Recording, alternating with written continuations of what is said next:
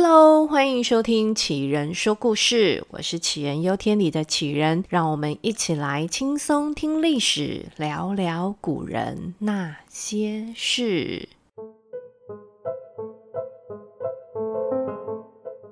今天呢，要隆重的跟大家介绍本集的帅气男主角张良。张良这个名字是不是大家觉得有一点点耳熟，但又不是很知道他到底是谁？好，张良呢，字子房，他是汉高祖刘邦呢在楚汉相争时期一个非常非常非常重要的谋士。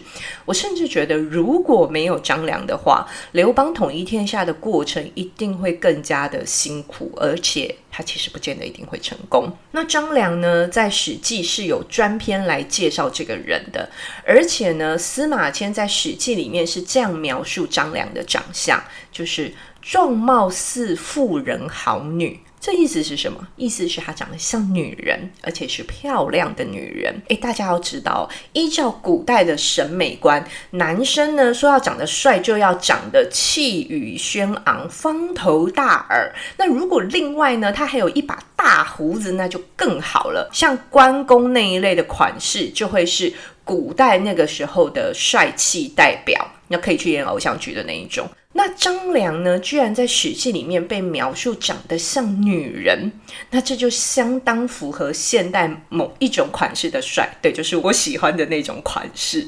那斯文秀气、白皙这三个形容词一放下来，我马上在脑子里面就可以组装出一个花美男的形象。然后呢，我在写剧本的时候，马上套用像什么许光汉啊、宋仲基的脸，瞬间我什么灵感都来了。这个剧。本写的超快的。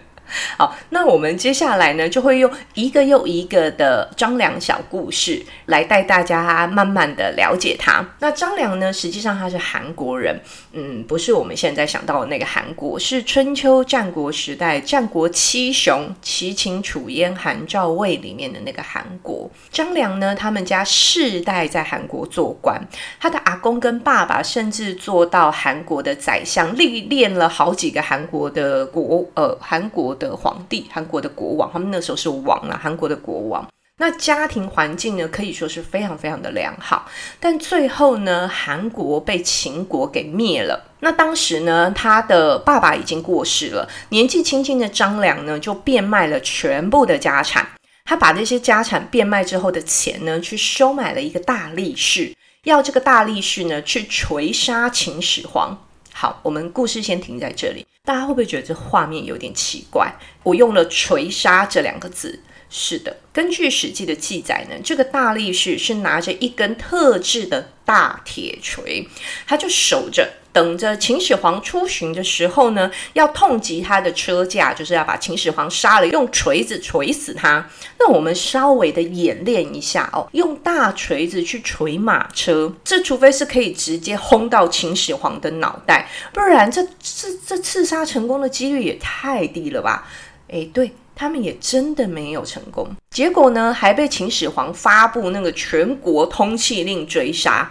于是呢，这个世家贵公子张良呢，就开始了他的逃亡生涯。而这个逃亡呢，也让他遇上了一个奇遇。这个奇遇记呢，我相信跟我差不多年纪的，一定小时候都有看过。说呢，张良在逃亡到下邳这个地方的时候呢，他公子啊就在这个大街上面闲晃。你看，真的是世家贵公子哦，他都被发布通缉令了，还有闲情逸致可以在地方上面闲晃。那他闲晃晃着晃着呢，他就是走到了一座桥上，他遇到了一个老人。那这老人呢，在张良走近的时候呢，故意就把鞋子甩到桥下，要张良去帮他捡鞋。这张良呢，就是嘴巴上碎念归碎念，但是他还是敬老尊贤的去帮他捡回来了。但这老人呢，不仅要张良捡鞋，还要他负责帮忙他把鞋子穿回去。那这张良也照做了。那老人家呢，就满意的对张良说了一句说：“哇，如此可教也啊，年轻人啊，五天后呢，我跟你相约，天亮的时候呢，我们再回到这座桥上相见。”那这时呢，张良虽然觉得这老人也太古怪了吧，可是更古怪的是，他也同意了跟老人的五天后相约的那个约会。那五天后呢，天刚亮，张良呢就到了桥上，发现哎。老人已经处在那里了。老人呢，看到张良就气呼呼地说：“你居然比我还晚！去去去去去，五天后再早点来。”再过了五天，鸡刚叫，张良就奔上桥。结果呢，他发现老人还是比他早。这老人又更生气了，跟张良说：“你还是比我晚，五天后再早点来。”再五天。这张良学乖了，他半夜呢就去桥上等着。哎，这一次终于让他是得名了哈！他等了一下子呢，他才看到老人的出现。这呢，老人就乐坏了，他就说：“哇，年轻人就是应该要这样嘛，对不对？”然后喜滋滋的呢，拿出一卷太公兵法，就告诉张良说：“这卷兵法送你。”你把这卷兵法读透了之后呢，你就可以成为皇帝的老师，这未来啊不可限量。而后来呢，张良也真的帮助了汉高祖刘邦打赢了跟项羽的楚汉战争，一统天下，成就霸业，所以都是这一卷太公兵法带给他的福利呀、啊。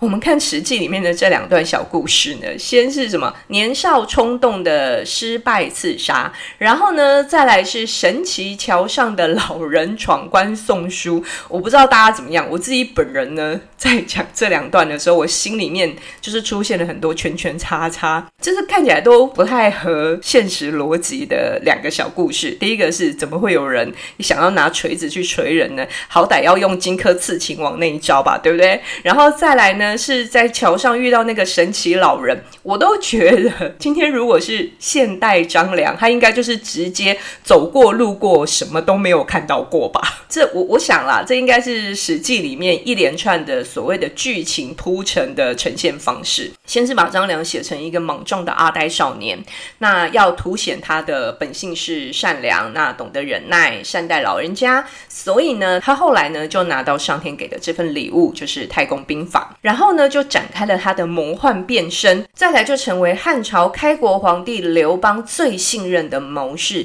诶，大家要知道，刘邦其实很出名的就是他的个性，他个性相当冲动草莽，而且他好色贪财。那这样的一个人呢，居然对张良是言听计从，而且呢，事实也一再证明，张良所建议的以及他所预测的都是非常的神准。那也许是因为这些事迹太难让人相信这是一个平凡人做得到的，所以呢，司马迁呢就帮张良加上了一些传奇神话的色彩啦，来说服大家，这个花美男呢，就是因为有了这样的奇遇，拿到了一本奇书之后呢，他才后面变得如此的厉害。那他到底有多厉害？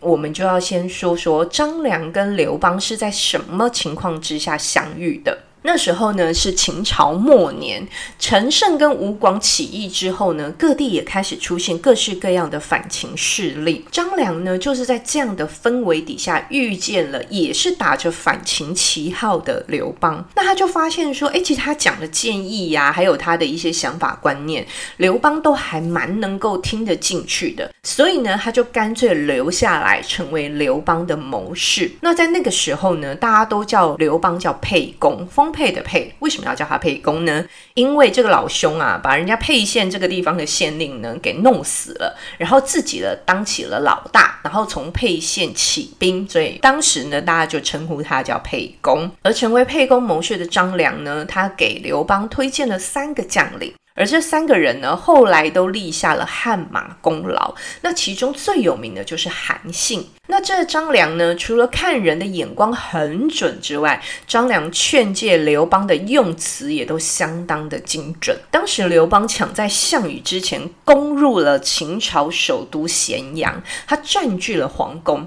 这时候的刘邦呢，面对皇宫里面的金银财宝以及一群如花似玉的美人儿，这刘邦两眼都发直了。他根本听不进去身边人的建议，他就只想要把他。眼前看得到的财富跟美人，通通收进自己的口袋里面。什么项羽啊，什么天下啊，这通通当成是耳边风。这时候的张良就开口了，他跟刘邦说：“正因为秦王暴虐、荒淫无道，才会有今天这个局面。而现在您才刚刚攻入咸阳，你就开始要急着享享乐。那这不就是大家口中说说的那种助纣为虐吗？这忠言逆耳，良药苦口，请沛公您要听话。这张良才刚说话，之前呢死活不听劝的沛公呢，就乖乖的放下金银财宝跟美元，把皇宫呢原封不动的关起来，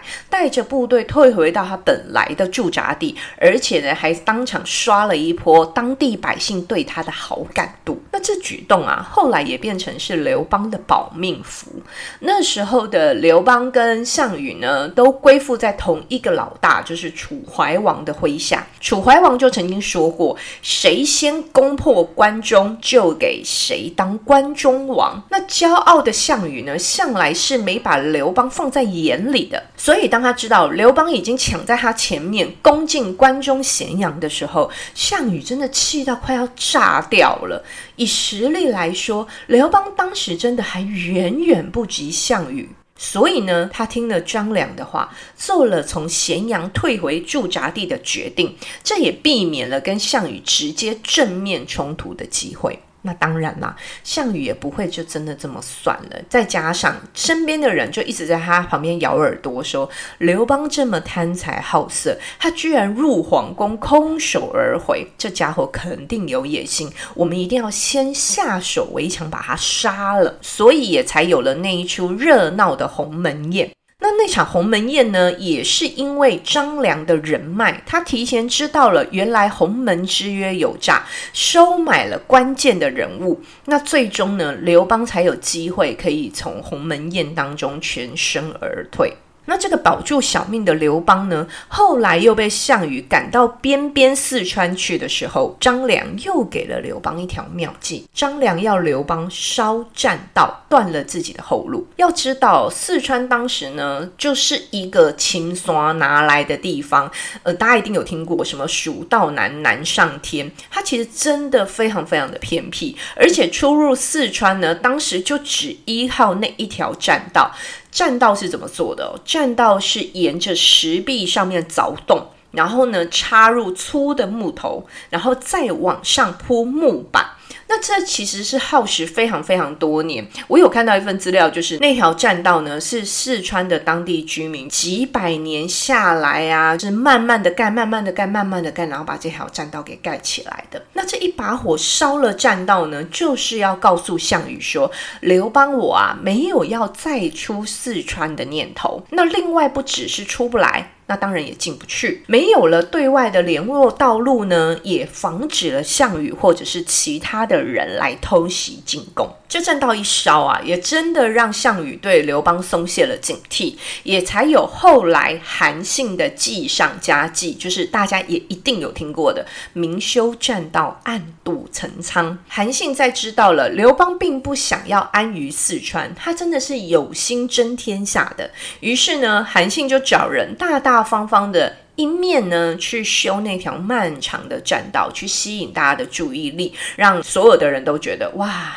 你要修栈道啦！这条栈道这么长，这群傻子是要何年何月才能够爬出四川呢？谁知道山上有一条不为人知的小路，韩信领兵呢，从小路偷袭陈仓这个重要的据点，接着呢就占领了关中，让刘邦呢有机会可以重回到咸阳城，也才有后来汉朝。的开始，从这里也可以看出来，韩信也是一个有勇有谋的人才。但最终呢，韩信也跟其他的开国功臣一样，死于非命。可是张良呢，却成为那一群人里面少数可以全身而退的人。这是为什么呢？难道是因为张良长得帅吗？那当然不是喽。张良除了看得透局势、眼光很好、看得到人才之外，他也牢牢地掌握了人性。张良呢，他就是想要辅佐刘邦打败秦朝。毕竟秦朝对他来讲有不共戴天之仇。那他自己呢，反而对权势是没有太大的企图心的。而张良建立的形象呢，除了足智多谋之外，另外一个就是体弱多病，他身体不太好。那这一点呢，我没有找到很明确的资料去记录说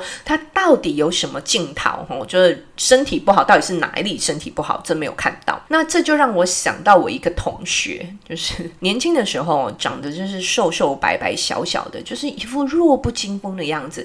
平平常呢是连矿泉水瓶都打不开的人哦，在旁边看哦，你都忍不住伸手想要帮他。打开瓶盖，然后再顺便把他手上一些重的东西全部都拿过来，你就会觉得说：天哪，怎么那么虚弱？我后来才知道，这位小姐她身体好得很，不要说什么感冒了，连大部分女生都有的经痛，她根本都不知道那是什么感觉。而且呢，平常坚持喝什么都要加冰块，什么弱不禁风，根本就是幌子。所以呢，我也觉得张良的体弱多病也是一个幌子，就是降低别人防备心的一个手法。法，那只有这件事还不够哦，只有中体弱多病还不够，他还要会向上管理。在汉朝建立的时候呢，刘邦就大封功臣，那他当然不会遗漏张良喽。刘邦呢就许张良一个三万户的封地。还要让张良自己挑选地方，这种赏封地的方法呢，就是圈一个地方，